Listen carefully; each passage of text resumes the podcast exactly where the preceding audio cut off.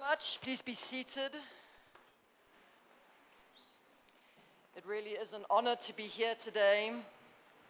And um, oh, it's okay. It's okay. All right. How many of you have ever felt guarded in your hearts? How many of you have ever felt fearful or anxious in your hearts? That Proverbs 4:23 says, "Guard your heart." When I did a study on that word guard, one of the descriptions around guarding our hearts, and often we think it's more about putting on a protection around our hearts. But there's also a part of that word that means to observe or to consider your heart. Because out of it flows everything.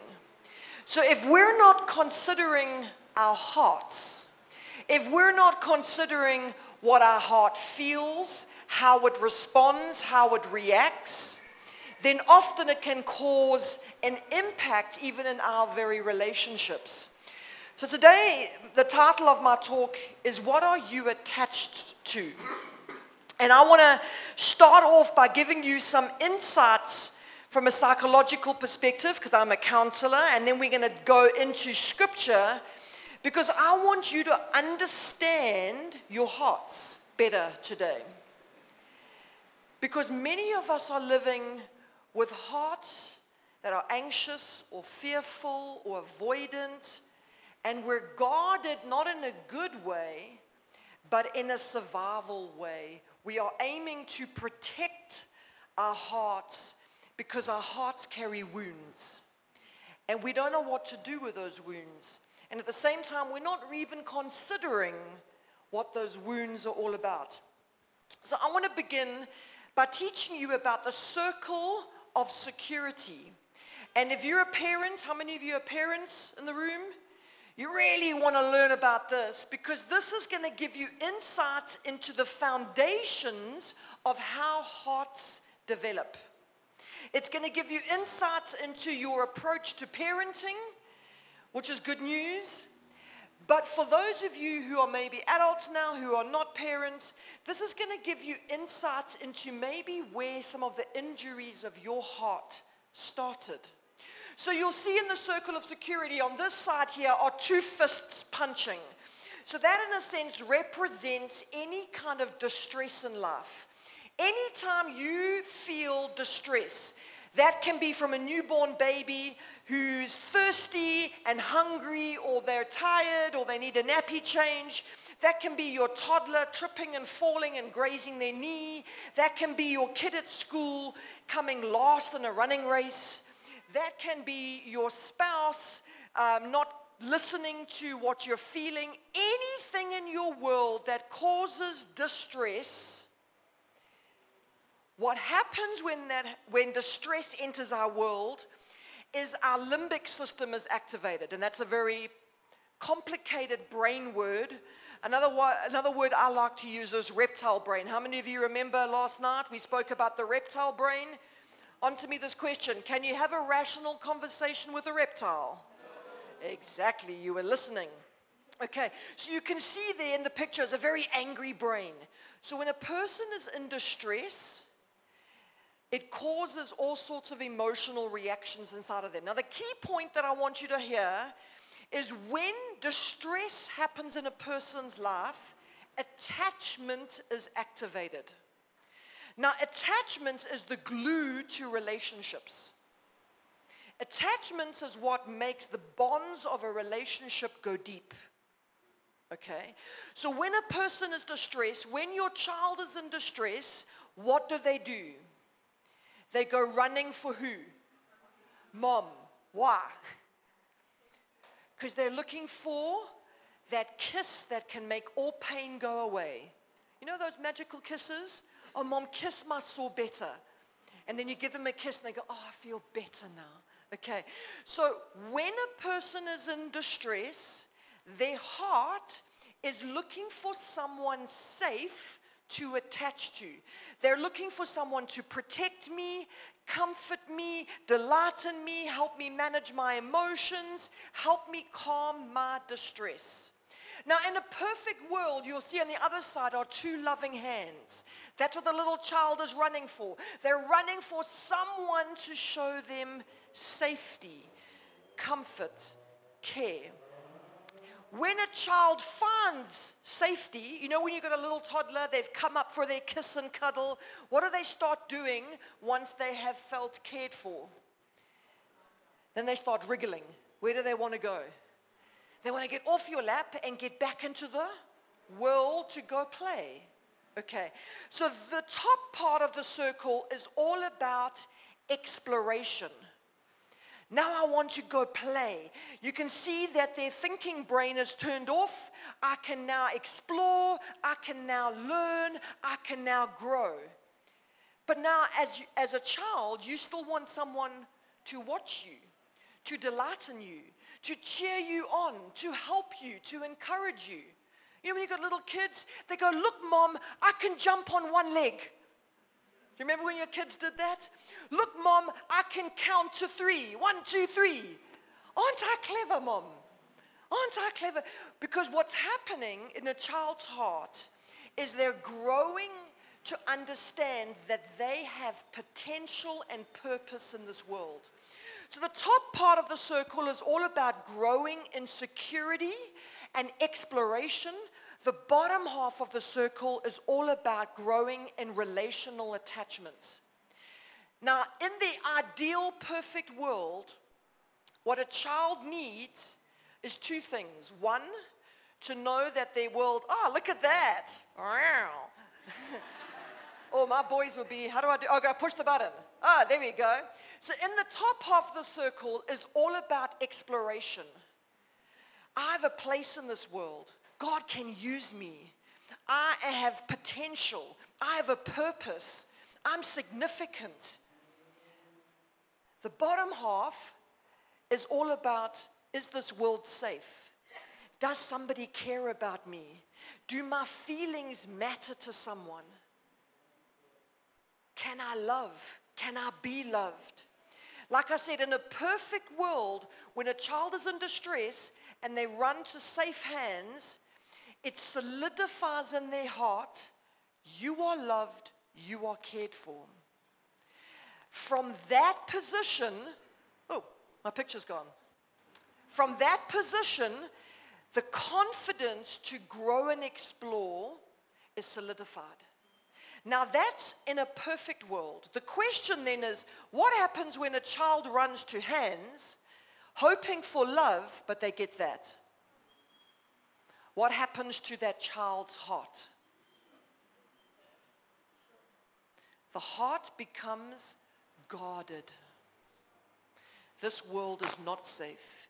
People don't care. I'm not important. Also, what happens when a child starts running into the world and they're controlled? Don't go there. Don't do that. You're useless. You always fail. You know, when children learn to pour milk into their cereal, my son is 11, my oldest boy, he was here last night. I think he was just super tired because I think he just kept pouring and the bowl overflowed. I was like, What are you doing, dude? And he's like, Oh. But at some stage, a child has to learn to just pour milk. Now, what do you think is going to happen the first time they pour milk?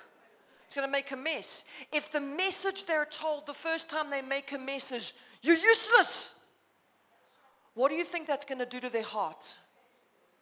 It's going to create an anxious heart. I can't do anything.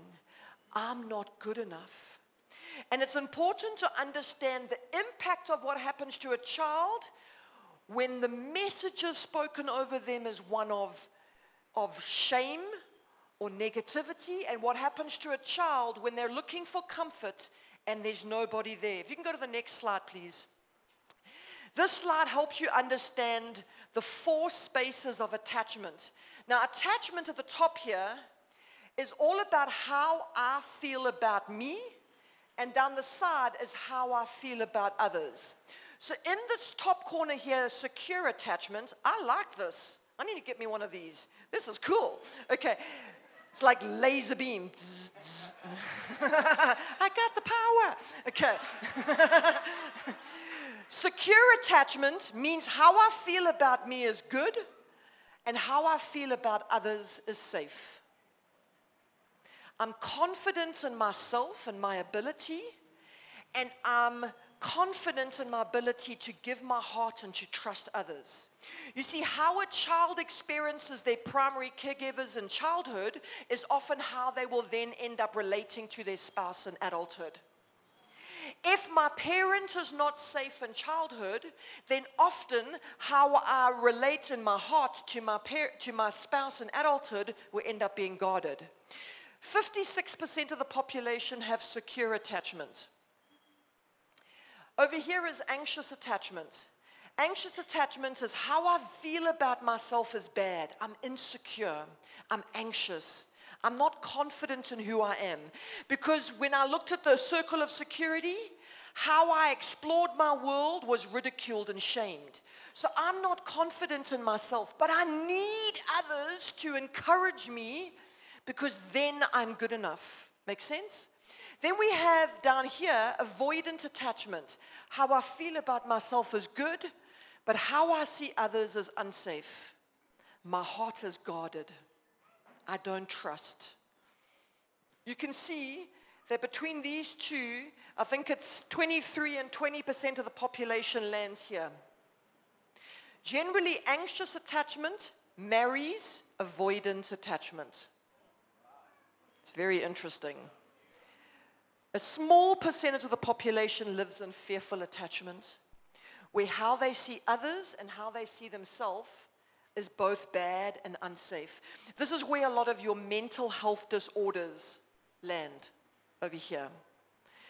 But for today, if you can go to the next slide, please, I want to talk about the impact on our hearts. You can see in the top corner how about I feel about me is my heart is good, it's open. I'm happy to let others in. That's the goal of life. When a heart is in that place of secure attachment, then God can use them freely because they're not anxious and insecure, and they can love with an open heart because they're not fearful. They're able to trust. But how many of us live permanently in this space? Some of us are incredibly insecure. I shared a little bit about my story yesterday. I was incredibly insecure growing up. My parents were divorced before I was one. My mom should never have had children because she wasn't a nurturing mother. And so I felt like I just didn't belong. I was so convinced I didn't belong that when I was 12 years old, I went looking for my adoption papers. Anyone ever done that? I'm like, my real mom must be out there. This can't be my mom. Where's my real mom? I want to find her. Maybe I'd watch some Annie movie or something looking for my adoption papers. Instead, I found my birth certificate and their marriage certificate, and they were six months apart. And then I did the maths. Oh, I'm a mistake.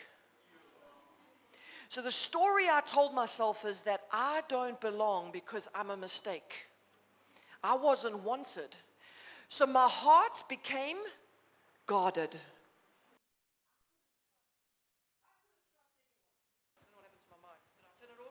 Battery died. Oh, there we go. My heart became guarded. I can't trust anyone. And I realized very quickly I need to become independent, self sufficient, and I keep everyone at arm's length. Nobody is allowed into my heart. I trusted my heart because I learned to look after myself.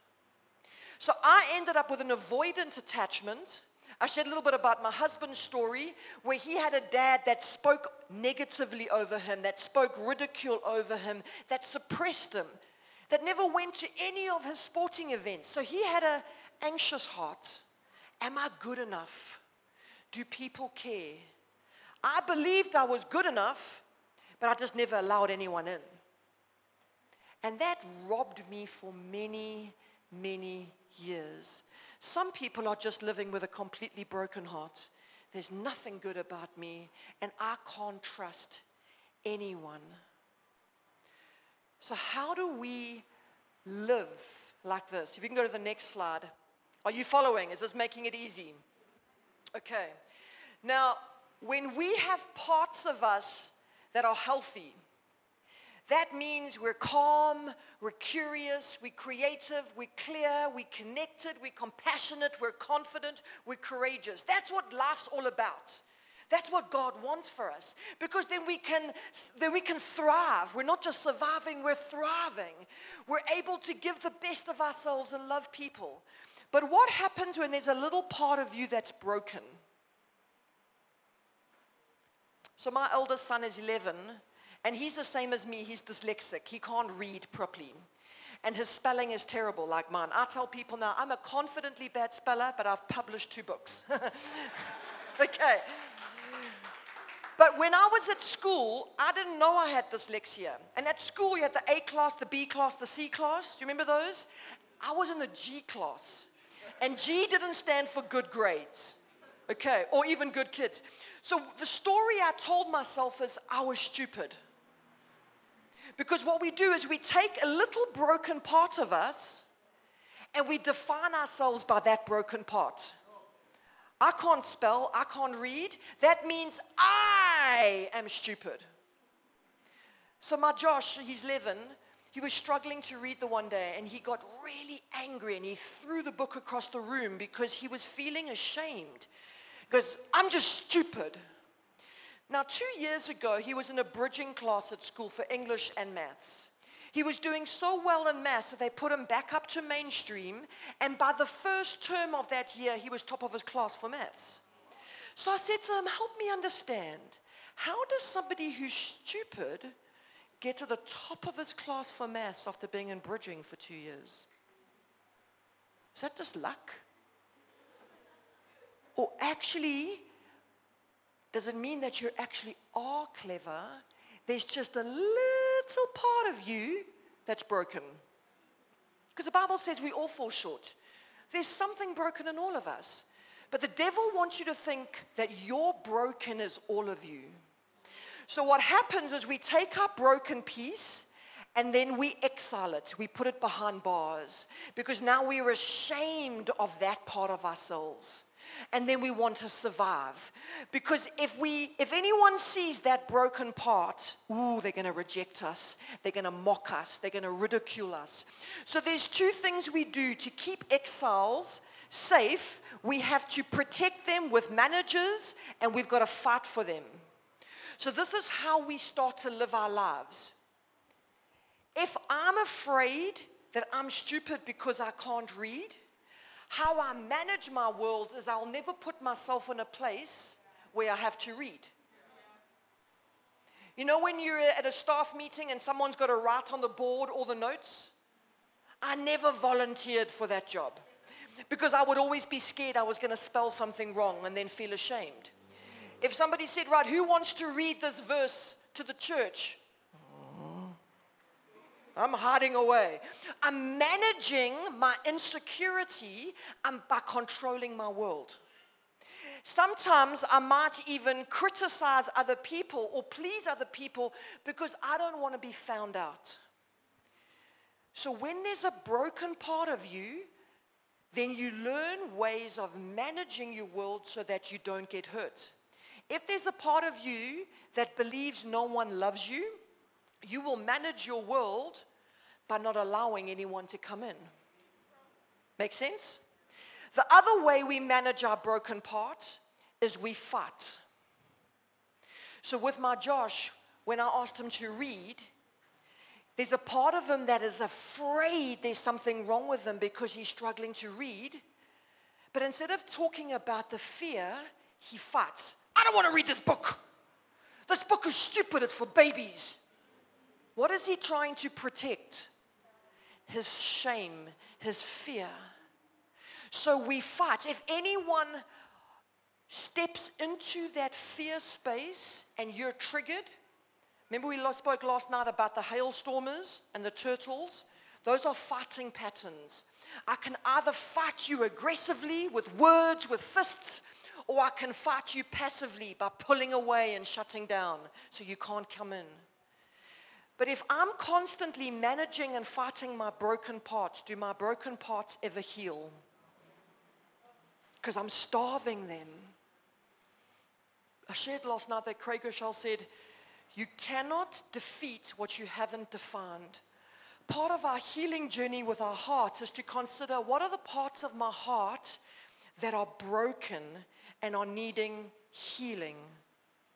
Isaiah 35, verse 4 says, Say to those with an anxious and panic stricken heart, Be strong, fear not. Indeed, your God will come with vengeance. The retribution of God will come, and he will save you. That's the amplified version. What I love about scripture is that it speaks to every posture of our hearts. If you have an anxious and panic stricken heart, in other words, you're not sure about yourself, you're not confident in yourself, you're afraid there's something wrong with yourself, God is saying, you know what? Be strong, don't fear, because I will be with you, I will save you. You're not alone with this heart. John 14, verse 1 says, Don't let your hearts be troubled. Trust in God, trust in me also. You see, there was many years of my life where my heart was troubled because I didn't know how to relate to others. I didn't know how to reveal my heart to them. I didn't know how to invite them in because I was anxious that I was going to get hurt. And if you have an anxious heart or a fearful heart or an avoidant, guarded heart, and you want to start to learn to love again, your first step is trusting in God. How many of you have ever had a broken ankle? Anybody ever had a broken, twisted ankle? How painful is a broken, twisted ankle? It makes you want to vomit straight away. It's terribly painful, isn't it? Let me ask you a question. Knowing that your ankle can break, has it ever stopped you from walking? Why not? People fail you. Have you ever had a broken heart? Does it stop you from loving? Don't lie to me. Yes, it does. There are many people who've had broken hearts and they've made vows I will never love again. I will never trust again. I will never uh, make myself vulnerable again. People can't be trusted. Well, you know what? Ankles can't be trusted. Does that mean we stop walking? You know what I'm saying? The Bible says the eye cannot say to the ear, I don't need you. We are parts of the body of Christ. Tell the person next to you, you are a part. You are not the whole body. Know your part. Sometimes your part will fail. But don't worry if you fail. You've got other parts to help you. You see, when your ankle breaks, what does the rest of your body do?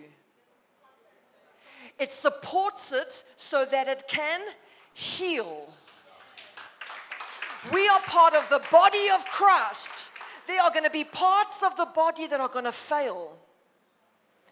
It's not, it's not maybe, it's guaranteed. There are going to be parts of my body that will fail me. Why? Because it's in the grip of death and decay. This is not my real body, this is my tent. My real body is coming one day. Okay? But I also live in the world. The Bible says, for all fall short. For all of you are going to fail at some point, even your pastor. I always say pastors are generally visionary leaders. They're good at seeing, they're not always good at hearing. You hear me? Am I right? always ask the wife that question. But you know what? I don't want my ear to see. I want my eyes to see. My eyes are not failing if they're not hearing because they weren't born to hear, they were born to see. We have different parts. Do your part. But often we judge someone's failed part as my value. That person's got a broken leg. They can't love me. It must mean I'm unlovable. My mom had a broken heart because her mom was broken and her mom was broken. So, because they weren't loved accurately and she wasn't loved accurately, hurt people hurt people. But I can spend the rest of my life blaming or I can change. I can take ownership. What does my heart need to heal? 2 Corinthians 10 4 and 5 gives us four steps. The weapons we fight are not the weapons of the world. On the contrary, they have the divine power to demolish strongholds. We demolish arguments and every pretense that sets uh, itself up against the knowledge of God. We take captive every rebellious thought and we make it obedient to Christ. Four steps. First of all, demolish strongholds. What is a stronghold? A stronghold is any behavior I turn to as a means of holding safety. Here are my defense mechanisms, my stronghold. If I'm scared, I'll become Hulk. I will fight you so you can't touch my heart. That's a stronghold. It will keep people away from loving you. Another stronghold is avoidance. My turtle. The story of the Samaritan woman at the well. When did she draw water to drink? In the middle of the day. Why?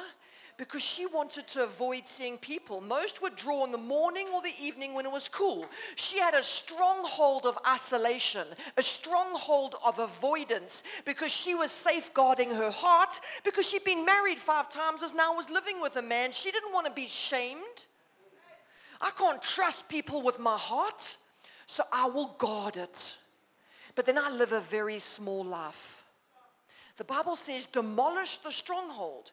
So, what is the behavior I'm turning to to keep me safe? Break that behavior. There was a behavior in me that I never spoke. I was insecure. I used to stutter. When I was in high school, I went for elocution lessons to learn to speak. Can you believe it? I would never speak up on staff meetings because I thought I was stupid. How do I break that stronghold? By starting to behave differently. I never wrote a book for years. Why? Because I can't spell. Can you see how it makes your world small? Demolish the stronghold. The second point is demolish the arguments. What are the stories you're telling yourself? The brain has 60,000 thoughts a day. 70, 80% of your thoughts are negative. negative, 95 to 98% of your thoughts are repetitive.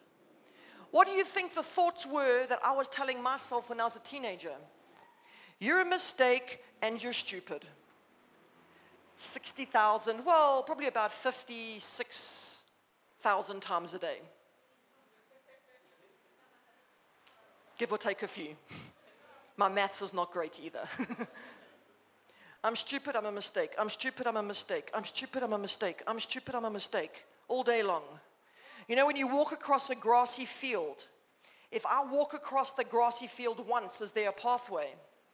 But if I keep walking across that grassy field all day, every day, the same path, what happens? Eventually it wears a pathway. That's what happens in your brain. It's called neuro pathways. We can create grooves in our brain by just repetitive thinking. You know, when you get an exam result back from school, and you got 98%, where does your mind go? To the two you got wrong.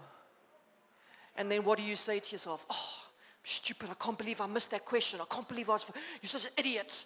How many of you speak like that over yourself?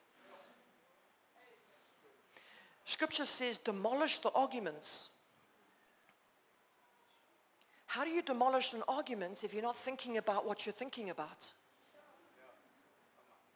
How do you know what truth is if you don't know what the lies are? Or how do you know what lies are if you don't know what the truth is? The third step from 2 Corinthians 10 4 and 5 is capture the rebellious thought. That word thought is the word neoma. Tell the person next to you, neoma. That word neoma means a thought with an evil intention. Every thought that comes into your mind doesn't always come from you or God. The enemy has a scheme and a strategy. It's like those movies, Braveheart. You know, when they get an arrow, dip it in fire, shoots it into the thatch of the enemy's house that lands in the thatch, what does it do? it burns it from the top down. This is your thatch. He's going to shoot an arrow into your mind. You can't read. It's because you're stupid. That person rejected you. It's because you're. And the only power that thought has over you is if you agree with it. When you agree with the thought, it becomes your belief, your argument, which drives your stronghold behavior. See how it works? So we've got to capture the rebellious thought. How do you capture a robber? whilst drinking a cup of tea? Can you do it just by blinking? No, you've got to do something. You've got to move. There's got to be an action. Same with your thoughts. If you're not thinking about what you're thinking about, how are you going to capture the rebellious thoughts? I want to read you a few more scriptures quickly. This is 2 Corinthians 2, verses 11. So that Satan will not outsmart us, for we are familiar with his evil schemes. That word scheme is the same word neoma, a thought with an evil intention. What are his schemes? Where do his schemes operate? Here. Listen to the next one. This is 2 Corinthians 4, verse 4. Satan, who is the God of this world, has blinded the minds of those who don't believe. That word mind is the same word, neoma, a thought with an evil intention. Capture the rebellious thoughts, neoma. Listen to 2 Corinthians 11, verses 3. But I fear that somehow your pure and under devotion to Christ will be corrupted, just as Eve was deceived by the cunning ways of the serpent. That word deceived is the word neoma. Where is his battlefield? In your mind. What are you doing about it? Are you walking around going, I'm stupid, I'm a mistake, I'm stupid, I'm a mistake. God can't use me, I'm nothing, I'm no one. No, the Bible says capture it. Then what do we do with the fourth step? Fourth step in 2 Corinthians 10 4 and 5 says to bring it to Jesus. It must obey the truth. John 8, verse 32 says, Then you will know the truth, and the truth will set you free. What set me free from believing that I was a mistake was when I suddenly learned to separate their behavior and my identity. If my ankle twists, does that mean I'm twisted? No. If my parents make a mistake, does that mean I'm a mistake? No. If I make a mistake, does that mean I'm a mistake? No. Your behavior or the behaviors of others doesn't determine your worth. The only one that determines your worth is Jesus. So I want to go back to the circle of security. There are times in our lives when we get older that we're still in distress. There have been many times in my world that I was in distress. And part of my healing journey came was when I stopped and when I stopped running away and hiding and I started running to Jesus. Because even though human beings will fail you, and they're going to fail you, just like your ankle is going to fail you, it doesn't mean there's no hope. Your husband may fail you, your wife may fail you, your children may fail you, your pastor may fail you, members of this church. I've seen people leave churches because of a failure of a pastor. Why are you stopping worshiping God because a human being failed? Your faith in Christ shouldn't be because of a pastor. He's an ankle, he's an eyeball. Sometimes you'll get a speck in it. I can't see properly, dust in my eye.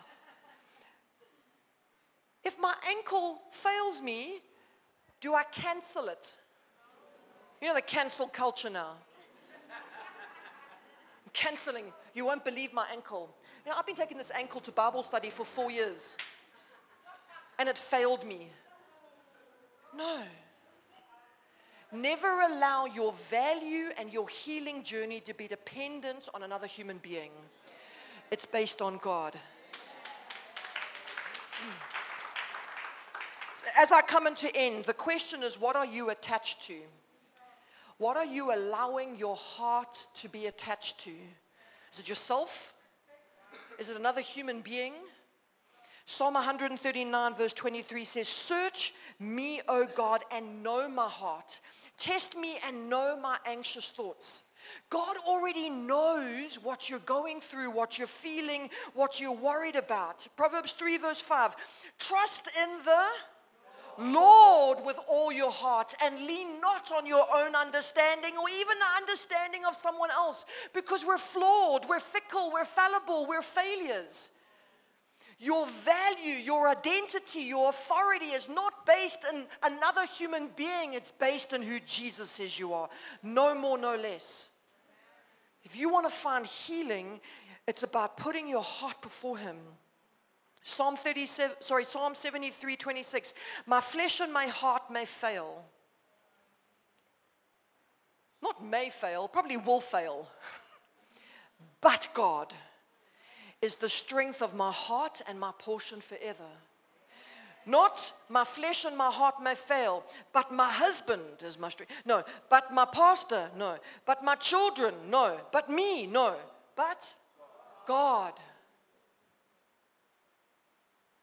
Now, I'm not saying we shouldn't trust in others. No, we need to love others. But they are not our main meal.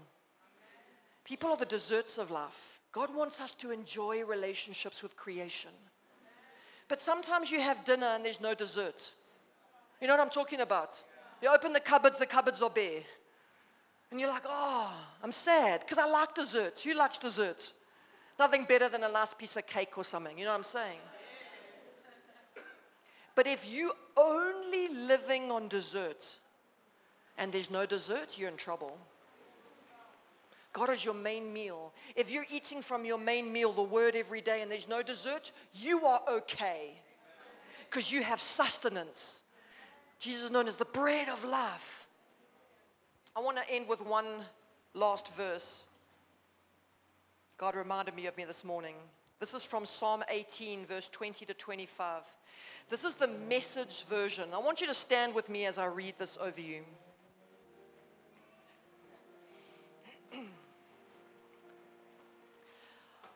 Before I read this, I want you to consider is there a broken piece in your heart? A piece of your heart that you're ashamed of? A piece of your heart that you're embarrassed of? A piece of your heart that you are scared of revealing because you know you're going to get hurt again or you're afraid you're going to get hurt again? A piece of your heart that is traumatized or wounded or inadequate or weak. Just close your eyes. I want you to consider that piece. Remember, you can't defeat what you haven't defined. Ask God to reveal the peace of the heart that He wants to heal in you today. The piece of your heart that is causing you to limp, the piece of the heart that is causing you to live in isolation, the piece of your heart that is causing anxiety and sleeplessness and control and anger and reactions that are destructive. Ask God to shine a light into the piece of your heart that He wants to bring healing to this morning.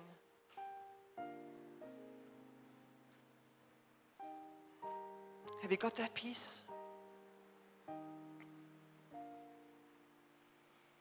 I want you to take that piece symbolically in your hand right now. Take it out of your heart, hold it. And now I'm going to read this verse to you. God made my life complete when I placed all of the pieces before Him. God will make your life complete when you place all of the pieces before Him. When I got my act together, He gave me a fresh start. God wants to give people a fresh start today with their broken pieces. Now I am alert to God's ways and I don't take God for granted. Because every day I review the way He works and I try not miss a trick. I feel put back together and I'm watching my step because God rewrote the text of my life when I opened the book of my heart to his eyes. My prayer for you today is that you would open the book of your heart to his eyes. Because when you do, he will rewrite the narrative, he will rewrite the text. He will change it from I'm a mistake to I belong, from I'm stupid to I can do all things possible. God wants to rewrite the text and the narratives of your heart today. He wants to give you a fresh start. He wants to bring healing. He wants to bring restoration. He wants to bring fullness of life to the sons and daughters who've been limping for too long. Thank you, Jesus. Thank you. Just allow Him to work in your hearts right now as we just sit in this posture of surrender to Him.